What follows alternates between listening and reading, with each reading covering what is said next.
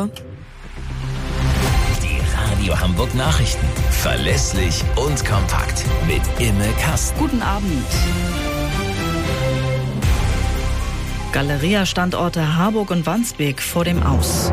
Airport rechnet mit normalem Betrieb in Fuhlsbüttel ab morgen. Und das Wetter bewölkt, ab und zu auch Regen, Tiefstwert in der Nacht 8 Grad. Verlässlich und kompakt. Kahlschlag bei Galeria Karstadt Kaufhof. Der angeschlagene Kaufhauskonzern will 52 seiner 129 Filialen dicht machen, darunter auch zwei in Hamburg. Silas Quiring. Ja, nämlich die Standorte in Wandsbek und in Harburg. Beide sollen zum 30. Juni schließen. Damit verlieren laut der Gewerkschaft Verdi 180 Mitarbeiter ihren Job. Die Galeria-Filialen in der Mönckebergstraße, im Alstertal Einkaufszentrum und in Eimsbüttel sollen dagegen erhalten bleiben.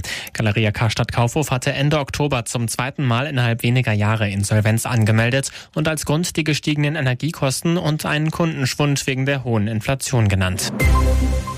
Nach der Amoktat in Hamburg mit acht Toten will Bundesinnenministerin Faeser das Waffenrecht so schnell wie möglich verschärfen.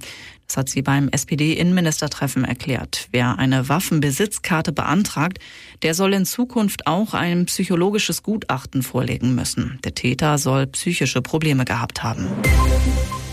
Die Warnstreiks unter anderem der Mitarbeiter der Sicherheitskontrolle haben heute ja nahezu den kompletten Betrieb am Flughafen in Fuhlsbüttel ausgebremst. Alle rund 120 Abflüge fielen aus.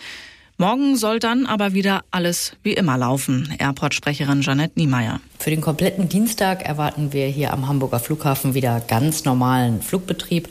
Weil Passagiere ihre durch den Streik gestrichenen Flüge umgebucht haben, können einzelne Flüge zwar stärker ausgelastet sein, mit Einschränkungen ist sonst aber nicht zu rechnen.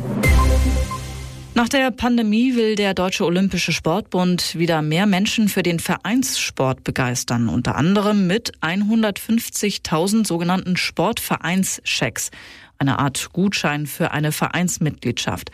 Und es läuft gut, sagt Michael Schirp vom DOSB. Wir werden vom Interesse sehr positiv überrascht. Wir hatten als Zeitraum Ende Januar bis Ende August angedacht und wir sind jetzt bei über 120.000 Downloads. Das heißt, wir werden weit vor der Zeit alle Gutscheine an Mann oder Frau oder Kind gebracht haben. Ja, das läuft wie geschnitten Brot und ist ein riesiger Erfolg.